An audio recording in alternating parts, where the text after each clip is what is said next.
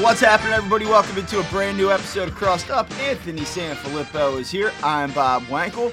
And Anthony, uh, we've had a, a little day off here, an unexpected day off uh, after the Phillies take two out of three against the Kansas City Royals. And I want to go back to something that you said when we recorded on Friday. Mm-hmm. You said that if the Phillies lost a game to the Royals, that would be the game that we would fixate on, not the fact that they won the series. And I don't know if that's true or not. I'd like to kind of take your temperature on that here in a second, but it was a struggle to beat that Royals team. Like, we came out of that weekend, and I think that everyone feels pretty good. Trea Turner's fixed now because the fans were able to to bring him back to life, and that's that's I know I know you probably want to talk about that at some point. Uh, but I mean, it was it was a struggle all weekend to to win that series, and credit to them, the offense woke up finally against a bad Royals pitching staff, and there were some pretty good things I think that transpired. There were some bad things that transpired. So we definitely have a lot to talk about today. And uh, before we we move forward, kind of just maybe get some some opening thoughts here where you're at after this weekend. So I think that the loss gets masked by the entire Trea Turner thing. Like, when we last talked, we weren't expecting that, right? We weren't expecting that. Was a movement that had just like was in its infant stages when we were recording on Friday, and then it just went bonkers that day. And then, of course, you know, the standing ovations and all that. Um, so it, it, in my mind, the loss Friday is still something that I think is cannot be overlooked. You're supposed to beat the Kansas City Royals. They stink. Now, to their credit, I mean, they had won a bunch of games in a row coming into the series. They uh, play a, a fun style of offense. I mean, they they bunt, they run, they are they're fast. You know, they're aggressive. Um, they hit the ball. I mean, they they hit all. Th- I mean, really, they hit every pitcher. Yeah. You know, at, at some point, um, Nola was terrible on Friday. Sanchez had his worst start since coming back, g- gave up a bunch of hits. They they pounded Wheeler, or, I mean, um, Walker early, and, you know, then Walker settled in, uh, which we got to talk about him a little bit and, yeah. and what's happening with him. That's kind of a completely odd scenario. But, you know, so give the Royals a little bit of credit. I mean, for a team that's, for, you know, forty games under five hundred to be playing with that kind of aggressiveness. And I had some, you know, I had a player tell me, he said, listen, he said, for the Royals, in a lot of ways, this is a, this is like one of those, they're only going to have a handful of series the rest of the season that are, that you get up for. And one of them playing in front of sold out crowds, you know, against the National League, defending National League champions, is going to be one of those, those games. And I, I guess, you know, I guess, you know, that's a telltale for them. It's like kind of something that they're looking forward to. So again, good credit to them. But I, you know, part of me is like, you're you're making your life more difficult when you lose games the way you lose them against bad teams. And, and look, I'm not, I don't sit here and say, I'm not going to sit here and say, oh, that's going to come down to the last game of the season, because it's not. But it's one day longer now that you have to play meaningful baseball in the regular season than you would have if you just took took, you know, did your job on Friday. So they don't win the game Friday. And, like, we'll get to the Trea Turner stuff, and we'll get to the Bryce Harper uh, pandering special, which, like, we'll we'll just get to all that, because I have a lot to say, and it's kind of a weird conversation. Like, there, it, it, it feels like if you, you play it out on social media, it's like you're either staunchly against what happened this weekend and you think it was a travesty and an embarrassment and an affront to the city of Philadelphia and what this fan base is all about and decades of, you know, we're tougher and we expect more. And then there's this like, rah, rah, this is the greatest thing of all time. And I actually hated it at first. And then as the weekend progressed, I know that I think we're opposite on this. As the weekend went along, I think you became more agitated. And I was like, you know, this is actually kind of cool. Uh, but like, I want to just get to the baseball stuff, because that conversation's been had on W I P now for, for four days. It's been written about. I, I almost feel like it's exhausted, so I don't want to lead with that. My biggest takeaway from this weekend, and I, I hate to be this guy, because there were a lot of different uh, a lot of different issues. You know, you you mentioned Christopher Sanchez. He struggled. Taijuan Walker struggled. But I, I keep coming back to Aaron Nola, and I, I don't want Aaron Nola to dominate the conversation today, but I, I'm having a hard time with this because when you look about when you look at this and when you look ahead, it's about, okay, when you get into the playoffs, are you feeling good about Zach Wheeler? Are you feeling good about Aaron Nola? Because those two guys are going to give you a chance to win a short series. Well, we talked about Aaron Nola all season, and we've noted the positives. If you look beyond E R A and you look beyond the home runs, you see the batting average against is pretty good. The WHIP is still good. He pitches a lot of innings. Fangraphs likes him. He still has uh, value in terms of war. Like, here's here's the thing. His last five starts, so he had that gem against the Rays on the fourth of July. In his five starts since then, he has a five point six four E R A. And hey, right, he hasn't been helped by his defense. We all know that. Well, he also has a four ninety-two fielding independent pitching. So, like, his, his F I P right now is four ninety-two. It's not good. So remove the shitty defense, he's still been pretty ineffective. Opponents are hitting two eighty against him, which is pretty high. And they also have an eight forty-six O P S against him. And in thirty innings, he's allowed eight home runs. And you're sitting there and you might be saying to yourself, okay, great. Like you just, you just rattled off a bunch of stats. He hasn't been good. I know that. I see that with my own eyes. But even more problematic when you take it a step further is here are the five teams that he's pitched against dating back to the, uh, to, to July ninth, I believe it is, the day before the All-Star break. Miami, twenty-seventh in runs scored. Milwaukee, twenty-third in runs scored. Cleveland, twenty-sixth. Pittsburgh, twenty-fourth. Kansas City, twenty-ninth. These are bottom feeder offenses, and he's getting his doors blown off right now. And you, you can be nuanced, and you can understand that he has value, and he's not a bum. He's not a number five. You know, he's not a choke artist.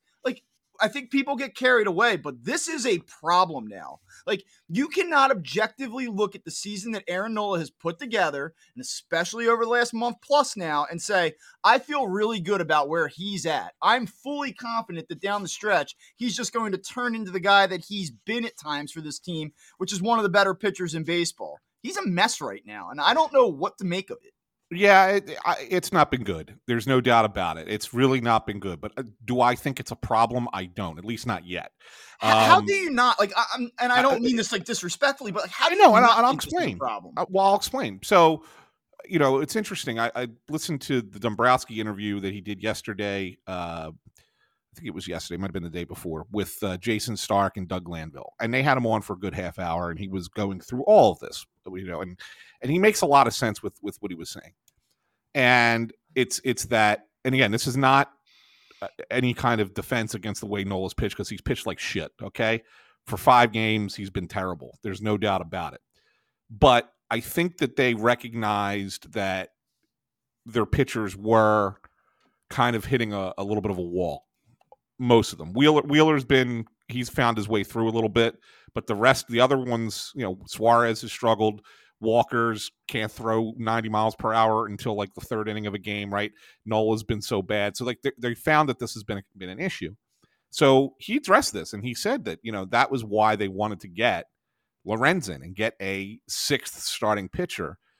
He said, not because we're worried about, necessarily worried about these guys not being able to perform up to their level, but because it gives them an opportunity to to get a, get a little bit healthier. And and that's kind of an interesting thing when you hear him say that, because the idea is, is that maybe they know why these guys are where they are, you know, and that as if you if you give them more time here down the stretch to kind of stay healthier, only throw on a, on a less regular basis, whatever the case might be, that come October – they'll be a lot, a lot fresher than than maybe they were even a year ago. Um, so that's the only reason why I'm not yet panicked about any pitcher, for that matter, in specific here to Nola. That said, there's so much wrong about what he's doing out there, and it's all, Bob, when there's runners on base. Yeah, I mean, he keeps talking about it doesn't he, it doesn't bother him when he gives up a solo homer, and I, I know fans get frustrated by that, but I kind of understand that, right? Every pitcher has mistakes that they make throughout a game. They're they're going to miss a spot, they're going to throw the wrong pitch, whatever the case might be. Um, and because he's not a fireball or ninety-eight mile per hour guy, he pays for that mistake more than anybody else. So I, I, I kind of, you know, people are going to roll their eyes at it. But when he says the solo homers don't bother me, I, I understand why. But that's not even the issue. To me, it's that he really has been struggling with guys on base. And he has not figured out a way to kind of get himself set from a physical, mental perspective. Like he had, he used to be, a, he's a very rhythm pitcher. And he's figured out that rhythm for the, the windup. But he has not figured out that rhythm. It's been an all season long thing out of the stretch. And like that to me is that's the red flag. And if, if that doesn't improve, regardless of the opponent, I mean, look, he's going to face a couple more bad teams coming up here, right? He's going to face Washington, right? He's going to get, um, who, who the hell else is, are they, are they playing coming up? That, that's really bad. But the point being that he's, he's going to face a couple more bad teams. So even if he gets right, let's just say in his next couple of starts, well, the narrative is going to be, well, he finally beat bad teams. Oh, he's beating bad teams. Okay, that's fine. But I, you, you, I think the idea is you need to see him get better over the course of the next six weeks. If he does, then I think we're okay come August. If not, then I think we can have a different conversation, you know, towards the end of the season than we're having right now. What is the likelihood, based on what has happened this year to this point, is he more likely to be here next year because he is has not been that guy that has is taken the possibility of a two hundred million dollars contract by the balls? Or is is he a guy that, you know, I, I think fans across the region here are saying, like, I don't think I want to go anywhere near this for another five or six years after what I've watched this season? Is it just possible that that he's his career is just sort of taking a turn here? No, Aaron Nola is going to get paid. He is whether going to get paid. Whether it's here or somewhere else, he's going to get paid. He's, is and he he's going, going to get, get a five-year what, deal. Is he going to get paid what he would have gotten paid if if he were a free agent at the end of last season? He Let me ask you to like that. He might get a little bit less. He, has he actually cost himself money this season? Yeah, I mean, you know, it's, it's when you have a down year, I mean, yes, of course, and you have a down year going into your free agency year, it probably costs you a little bit of money. But I think that I think that, like you said, when you look at the underlying numbers, I think that teams are looking at those. I mean, Dombrowski was talking about comparing players at the deadline, and, and the way he was describing it, and was, the way he was answering questions, because Stark was asking him about, you know, not getting a left fielder, um, a right-handed hitting left fielder, and he was talking about what do they add, and he's talking about in terms of WAR. Like, yeah. Do we really want to get a guy who's zero point five WAR more than, right. you know, what we, you know, is that really going to help us? And it's like, okay, so they, so teams are obviously thinking about that kind of stuff. Um, so I think that, I think when you look at analytical numbers, you look at Aaron Nola and you look at the fact that he's a workhorse who doesn't get injured, you know, yeah, teams, he's going to get paid. Is he going to get two hundred million dollars? No. I, I, and I thought that two hundred million dollars was probably, yeah, unless he went out and had a Cy Young season this year, was probably a, a ridiculous number to begin with, right? I, I kind of thought he was in that one seventy-five range, you know, at the beginning of the year. Does he go down to like one sixty? Can you can I see it be a five-year, one hundred sixty million dollars kind of deal for Nola? Yeah. Now, the question is, is it here or is it somewhere else? And the answer to that is, you know, I don't know, but I, I look at it and I think that it's, I think it's more likely to be here now than it maybe was earlier in the year. And, and primarily because, you know, now Painter's out until twenty-five, right? Right. So you can't have your your young prospect superstar come up. Wheeler's only got one more year left on his deal, right? So you're like, okay, now now what? And so, you know, where are you with, with your other prospects like Abel and McGarry? And really, if you're in the a window to try and win championships, are you going to turn over your rotation to two thirds, three fifths of it to twenty, twenty-one, twenty-two year olds, right? I, I don't, I don't think so. So I think that the likelihood of him coming back is more likely now than it was earlier in the year, but I don't, it's not a slam dunk by any stretch of the imagination. Yeah. I mean, these two questions sort of exist together right now in, in unison. It's, well, what Aaron Nola are we going to get down the stretch? And then, by the way, what's his value and what do you do with him beyond this year when it finally, when the dust settles? And um, when you watch him from start to start, it's it's it's a lot of things. It's exhausting. It's frustrating. It's been exasperating in a lot of ways.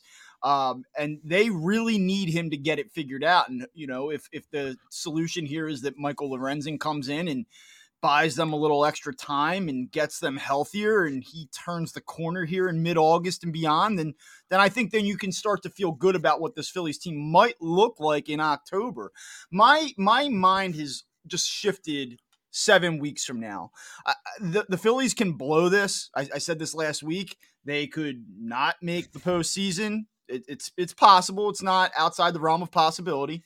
But in my mind, they are in. Like, I just yeah. think that they are in for, for a lot of different reasons. I think that they're good enough. I think that their competition stinks. Every time you look up, you're like, okay, there go the Reds. Now they're they're going off the rails. The Brewers can't hit again. Like, you just go through the Padres. Like, everyone's like, here comes here come the Padres.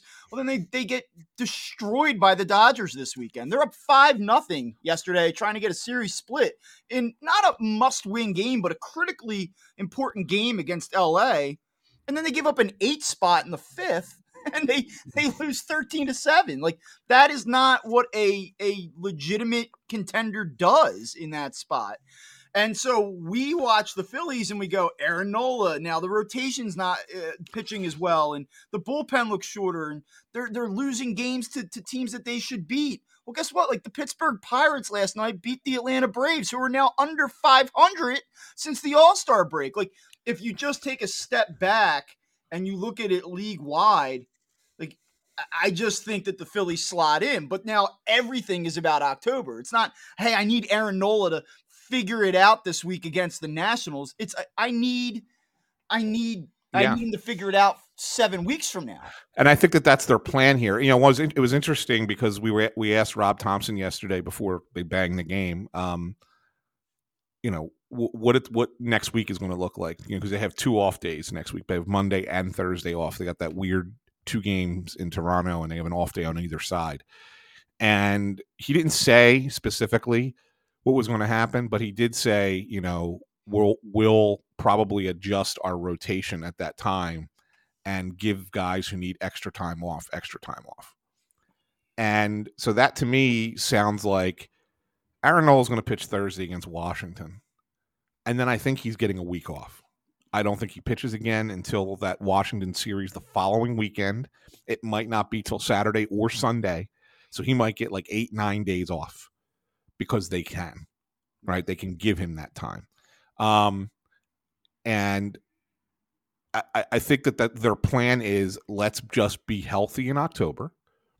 And the regular season numbers are not going to matter. We don't care what everybody's individual statistics are in the regular season. And we're going to go into the playoffs as a veteran team that knows how to win. And we're going to go with our guys. And the, our guys are going to be the ones that are going to have to get us there. And that's and that's going to be their mentality. And that means that so so like, you know, you hear people say Nola shouldn't start in the playoffs. He's going to start game. He's going to start game two of a series. Wheeler's going to start game one. Nola's going to start game two. Is there uh, it's just, any world? It's going to happen. Is there any world in which he's healthy and he does not? No. What if over the next, I don't know, eight starts, he has numbers similar to the five that we've just seen. And, and then all of a sudden it's a thirteen game stretch where he's pushing five, I mean, six E R A. I'm just serious. Like it, it, it's not that crazy of a thought anymore. Like, do I expect if, if I had to bet on what is to transpire here, I think that Aaron Nola probably goes through a stretch of, of five or six starts where he's really good and we feel good about it again. And then there's probably a blow up. And then we just get to October and we say, hope it works out. Like, I don't think anything's going to be decided. Like, I don't think that you're going to go in with a definitive feel of what Aaron Nola is going to be or, or how he's going to perform in October. But I do think that there's going to be ups again. Like, I don't, I don't think that we're just on a, a straight downward spiral here.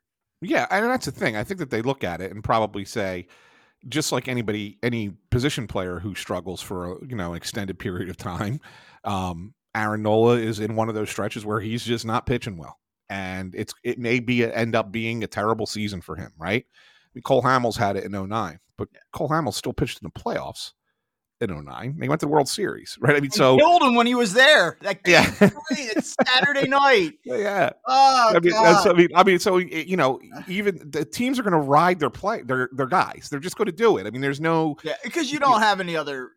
Like, what's your, really what's your is option? Not a plan B here. There's not what's another your option. Yeah. You ride what you ride your guys, yeah. and then you worry about reassessing in the off season, right? And the funny thing is, is it's interesting. I, I recommend to everybody. It's rare that you say on, on one podcast that you recommend somebody listens to another podcast, but since it's a national podcast, it just happened to have an episode that ties into the Phillies. Go back and listen to yesterday's Starkville. Dave Dombrowski. You know, I'm telling you, Bob, in a way, he laid the gauntlet down for the Braves. He talked about how good they are, how they're way ahead. He said, I'm, he said, we would be nuts to even think that we're going to catch them. He said, our goal right now is to get that first round home wild card. He says, and that scares me. He says that first round series, the three game series scares me because it's such a, it's such a toss up, right? He says, so we want it, you know, you want to have it in your home ballpark. And we think that our home ballpark favors us as a team and, you know, obviously our fans and stuff. He said, and then you look at the Braves, as good as they are, he says, They're, they're a probable second-round opponent, but we're built to beat a team like that in a five-game series. And he said, so you know, we we look forward to that possibility. And so, like, you know, he basically was saying to the Braves, we're, we're ready for you. Like, you're not going to scare us. You the way you're having this great season, it don't matter to us. Come October, it's a different it's a different ballgame. And that's a mentality. And that's something about this team that that allows me to. As frustrating as they are at times, and yes, they are very frustrating, but it's it's that mentality, it's that killer instinct. It was Schwarber telling us the other day that you know numbers don't matter to anybody. It's all about winning. All we care about is winning, and it doesn't matter who does it, when they do it, how they do it, as long as we win. And that kind of team focus, that that's what makes me believe that this Phillies team is good enough to get back to the World Series. I don't necessarily, I won't predict them to get there because I, I, I do still think Atlanta has done enough. When you look at what they do during the season, every time there's a big series against a team that's like, that's pushing or getting, you know, that's hot. The Braves seem to like, like wipe the floor with them. I mean, other than the Cubs this past, which they lost two out of three to the Cubs, but yeah. Other than that one, but like every other time that they p- played a team that you're like, ah, big series, here you go against the Braves, Braves clean the floor with them. Yeah, and and that's just what they do. So I, I I ultimately think they have that mentality too, which means it will be a hell of a series. But at the same time, I, I understand it, and I get it, and I'm and I and that's why I'm bullish on this team. Well, I know you don't care about this stuff, but uh, I, I will just put some numbers behind it. I don't know that we're getting out ahead of ourselves here, but uh, Baseball Reference right now gives the Phillies an eighty-three point one percent chance to make the playoffs. Fangraphs right there with them, eighty-two percent. So this is certainly yeah. trending in a direction where the Phillies look like a probable playoff team.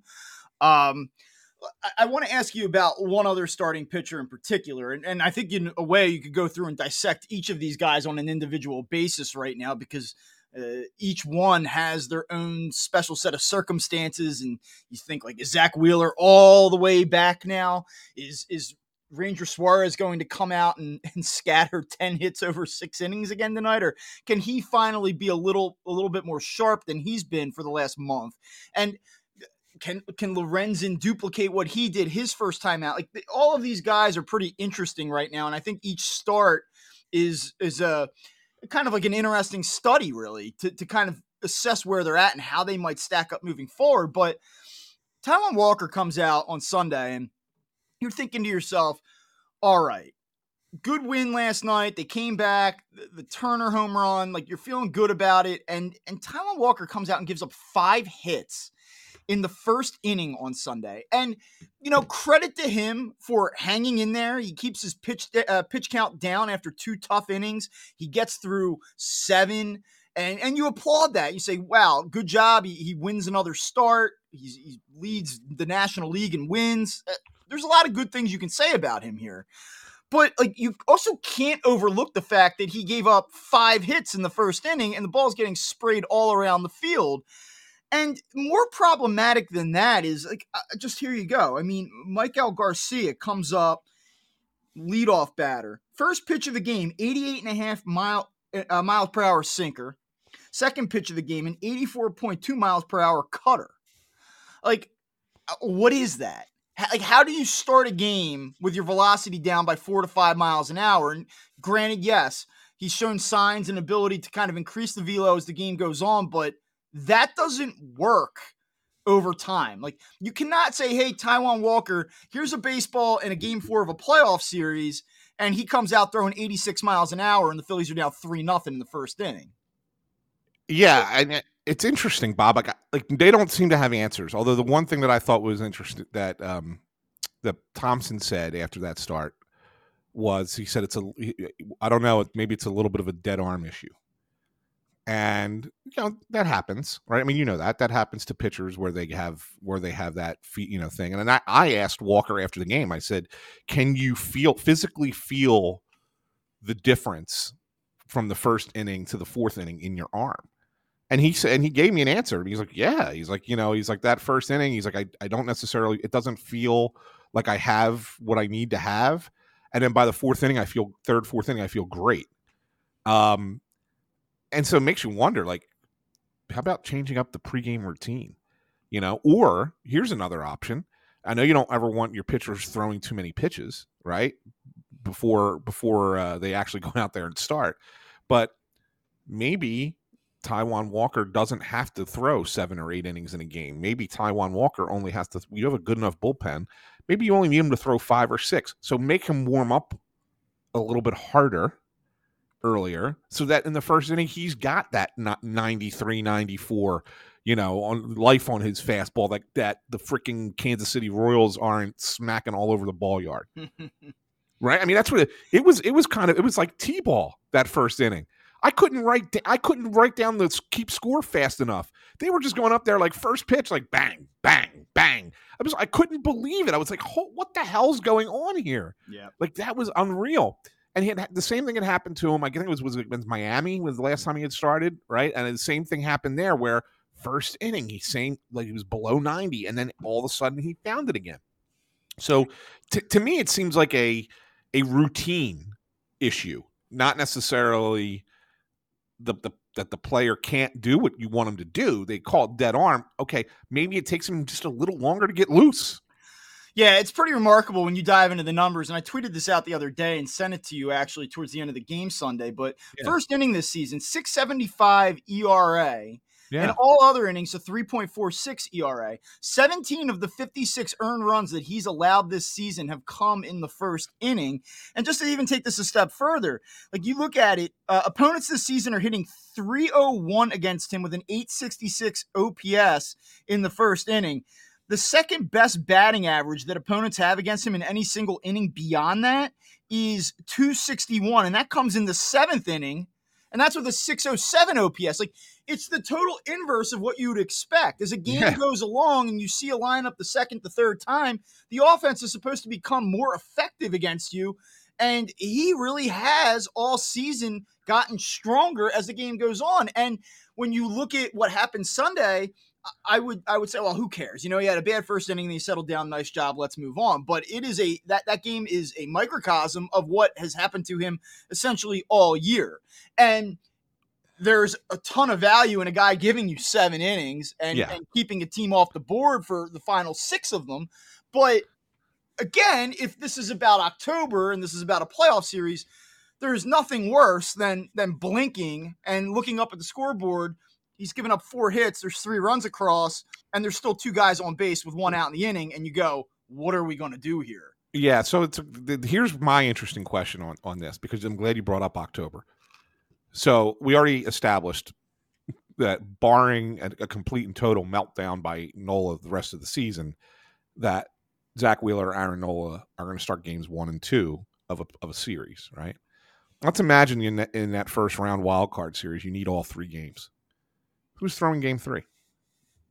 Well, my guess right now is Ranger Suarez, but as I noted last week, I there's there's has to be at least some consideration to the thought that you're going to turn him into that jack of all trades type guy. Now, Ranger Suarez uh-huh. did start games last year for them in October. Correct. Uh, and he did against Atlanta, and it's so it's not like he was just in that that bullpen role the entire duration of the postseason.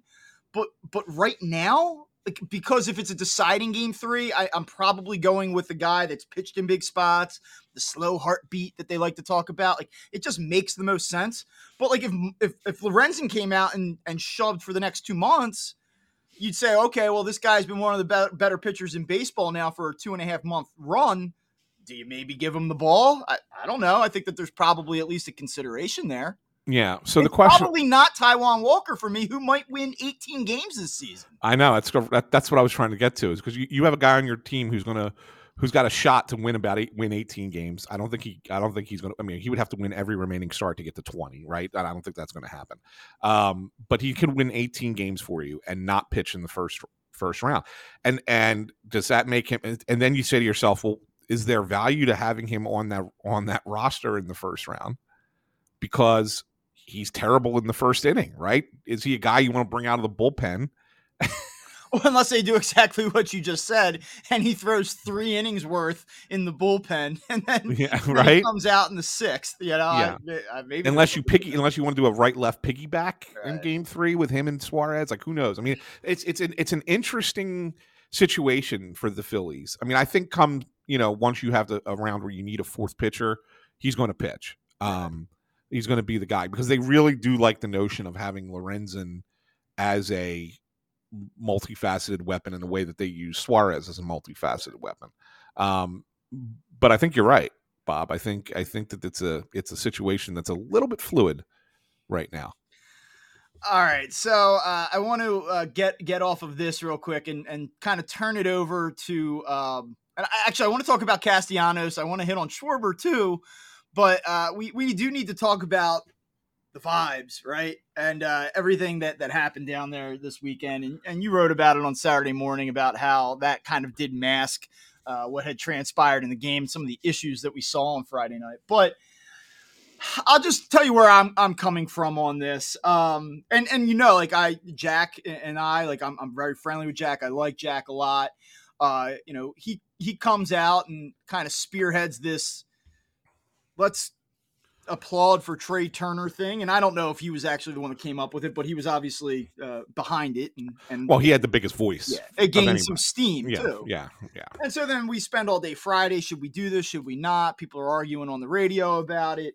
And I think there was a consideration of, would this be patronizing? Would this almost be offensive to the player?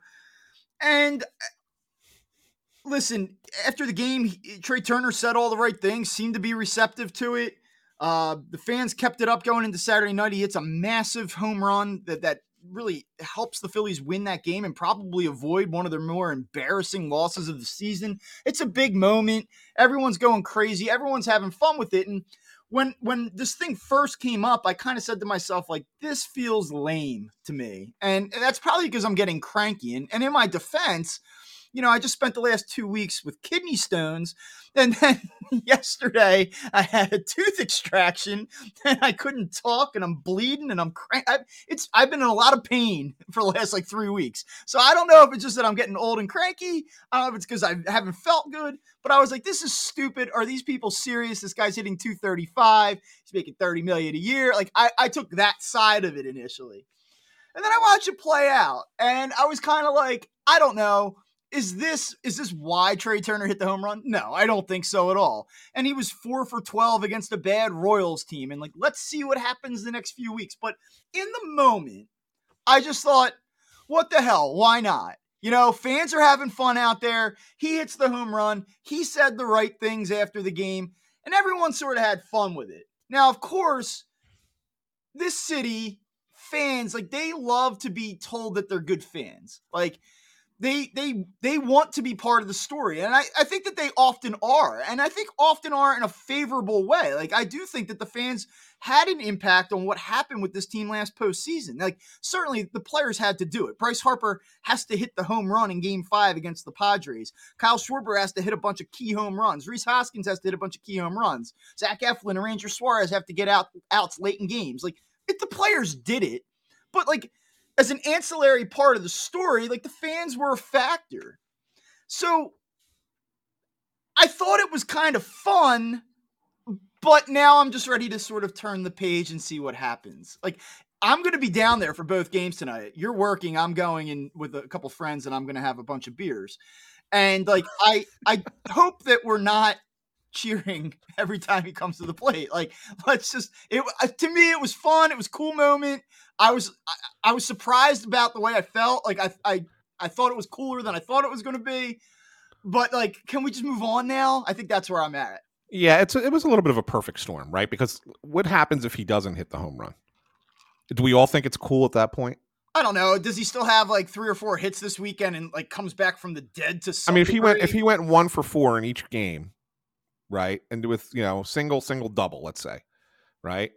Yeah, yeah, he had the one single on, I guess it was Friday night, that drove in a run. Okay, great. But if he went, let's say he doesn't hit the home run. The home run is the difference, right? I mean, that's the sure. that's the that's, that's the, the moment. Thing. That's what creates right. the. But if he doesn't hit the home run, do we all think it's still cool? Or are we sitting there? Are we sitting back saying, "Ah, oh, that was just kind of a stupid thing that we did." But, but he did, like, and I know that, that the result is is not necessarily correlated to the process. Like, I, I Kyle Pagan Saturday night, like, is trolling Fritz and does like the I forget what beer he was drinking, Blue Moon or something for yeah. for Trea, and he says, you know, because some some fat ass stood up and cheered. That, that all of a sudden Trea Turner's going to hit home runs. But, like, I sort of disagree with that. Like, who cares that he hit the home run or didn't hit the home run? Like, people just had fun with it. Like, it was yeah. – there. What was the downside, I guess? And so, and that's where I ultimately land. Like, well, I'll is, tell is you it, what, like, I don't know. Is, the, downside, like, the, the downside – the downside – the downside was – and it, it turned out it didn't have to go to that point. But the downside was you do this and it, he doesn't respond. Then the negative reaction towards him becomes more visceral moving forward.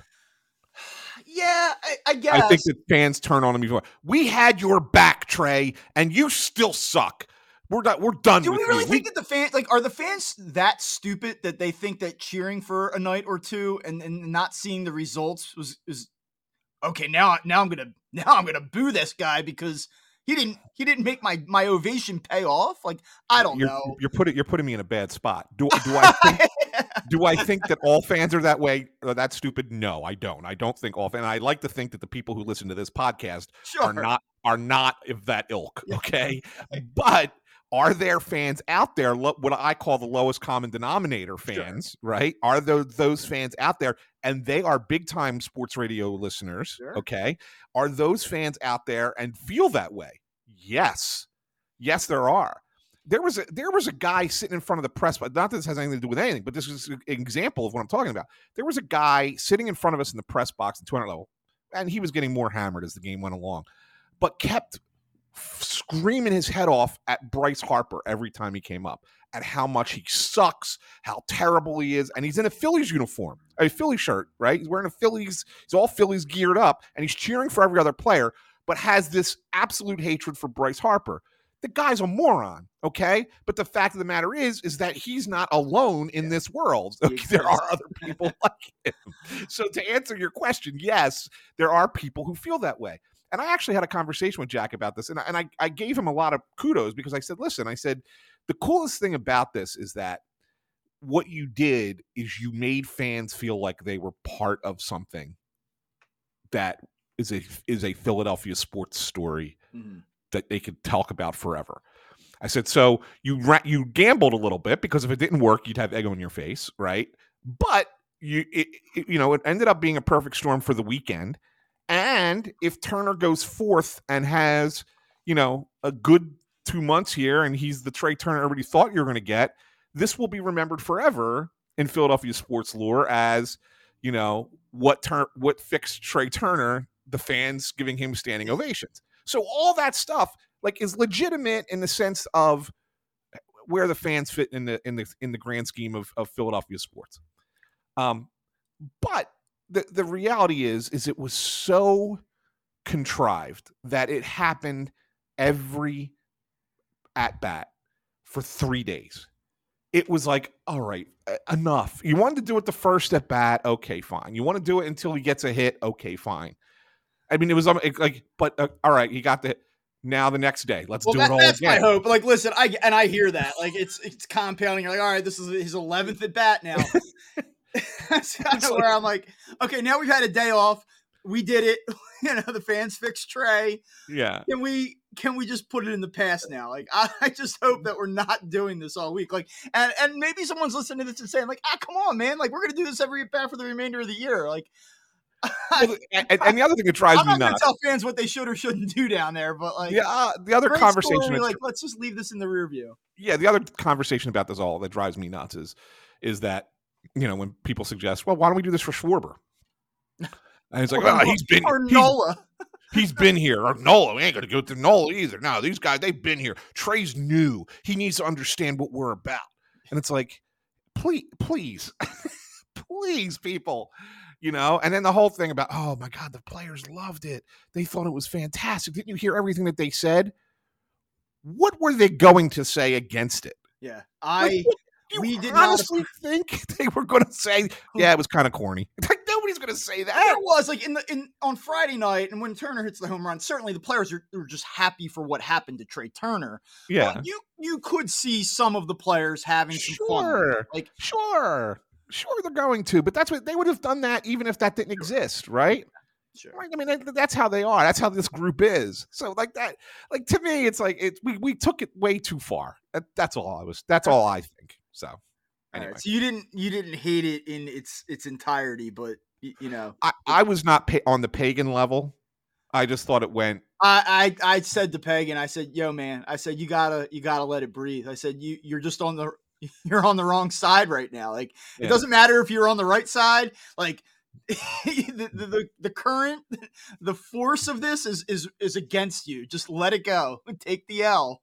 yeah, I would no, but I, I I still am. I'm closer to Pagan than I than I am to you know Jack. Okay.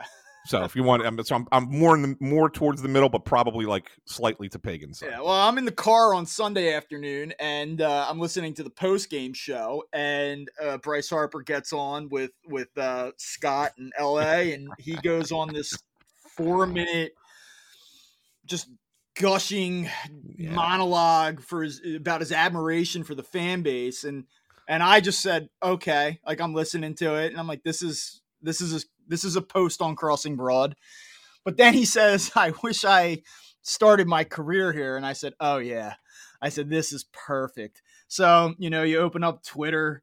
And uh, let's see, how did I how did I do this? Bryce Harper on the post-game radio cro- broadcast talking about the fans. I wish I started my career here. And uh, this thing has, this morning, two million impressions on Twitter. Wow. That's seventy-two hundred likes.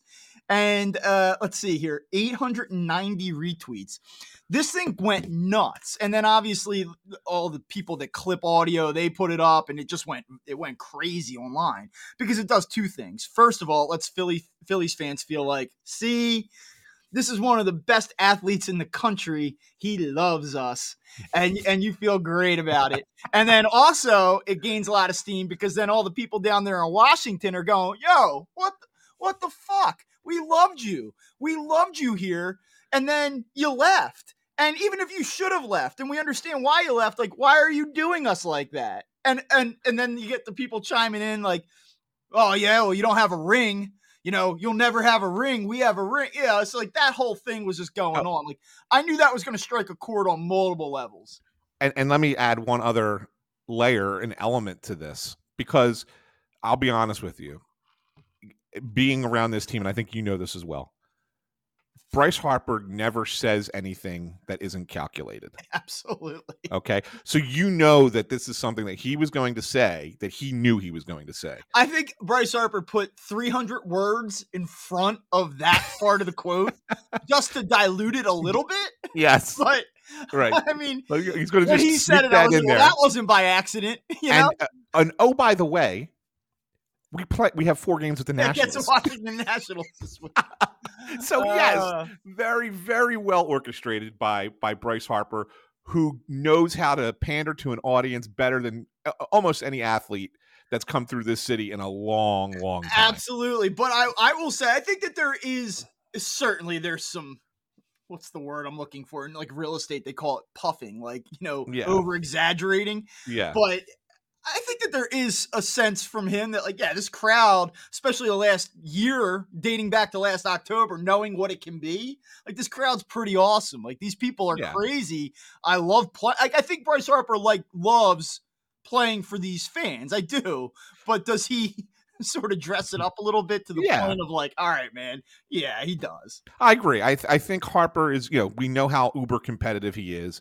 And I think that, you know, we know from the past how – interactions with the fans have fueled him. Like, you know, when guys chirp him and then he hits a home run and he comes back and he starts chirping back at the fans, right? Like, we've seen that before in different cities, not necessarily even here. Like, he's had people chirp him in Philly that he's chirped back at, right? I mean, so so like he's fueled by that for yeah, sure. Absolutely. And so I do think that there's, it's not like he's making this up. There isn't, there is certainly an element of truth to it. You know, it's it's legit.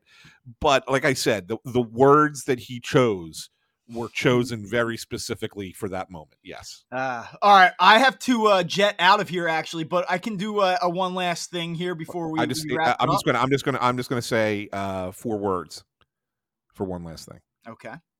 Fight night in Cleveland. Down goes Anderson. Down goes Anderson. One of the best radio calls I've ever heard. Unreal. It, like the way he flips the switch, and I know it's been said, but you just can't help but but not focus on it. It's like yeah. he, he's this baseball announcer, and all of a sudden it's like, boom, he's Howard Cosell, like instantaneously. Yes. It was awesome. It was unbelievable. My favorite, one of my favorite things too, that I think didn't get enough uh, play was, you know how they have uh, M L B has like the game cast game day thing where you actually, it's like that computerized image of the players running around, you know, like what happens. And then all of a sudden you have all these little computer players like gathering at second base, like what is going on at second base? Yeah. Yeah. I'll tell you what. And it, It was like a real throwback. Like, I feel like in a way, like I, I was almost expecting, like, what's the reaction to this going to be? And like, I was wondering if people were going to be like, there's just no place for that in today's game, or like, yeah. you hate to see this. And everyone was like, that was awesome. Like Terry Francona's like, hey, you gotta let him figure it out, you know? And yeah, you have the and announcer, my- down goes Anderson. People are like online going crazy about it. I will say, like, two different things here real quick. One, the White Sox are a mess, and like yeah. Tim Anderson is having a hell of a year, and yeah. not in a good way. And there's been all these reports about friction in, in that locker room and stuff. But um, I just thought it was, I thought it was like really funny the way that everyone sort of handled it. Like just kind of like, yeah, it was, uh, that was good. It was, it was baseball. Yeah, well, I mean, you know, the whole, and we'll talk about this next time. Yeah, we Kenyon Middleton um, talking about yeah. just how there's no rules and players yeah. are sleeping in the bullpen, missing meetings, like things like that. It's a mess yeah. in Chicago. Mess. But the, the the best part of this whole thing is Ramirez clocks Anderson, and he gets he goes down after getting it across the jaw, across the chops. Anderson gets twice as many game suspensions as, as Ramirez. That's three. Yeah. Ah, it's like once you get into the fight, if you're gonna if you're gonna get into the fight and you win, like there should be a prize for that. So that's, that's that, that was his, you know? That was his prize. So there you go. Yeah. All right, well that'll do it for the latest episode of Crossed Up. You can follow us on Twitter. Show account is at Up Phillies. You can follow Anthony online. Uh, he'll be down there. Are you doing all ten on this homestand, or are you going to send me down there for a day? I was, well, I was going to I was going to talk to you about this. But you got to right, go to a meeting. So we'll we'll talk about that uh, later this afternoon. You can follow him on Twitter at Ant San Philly. You follow me at Bob underscore Wankel, and we will talk to you on Friday.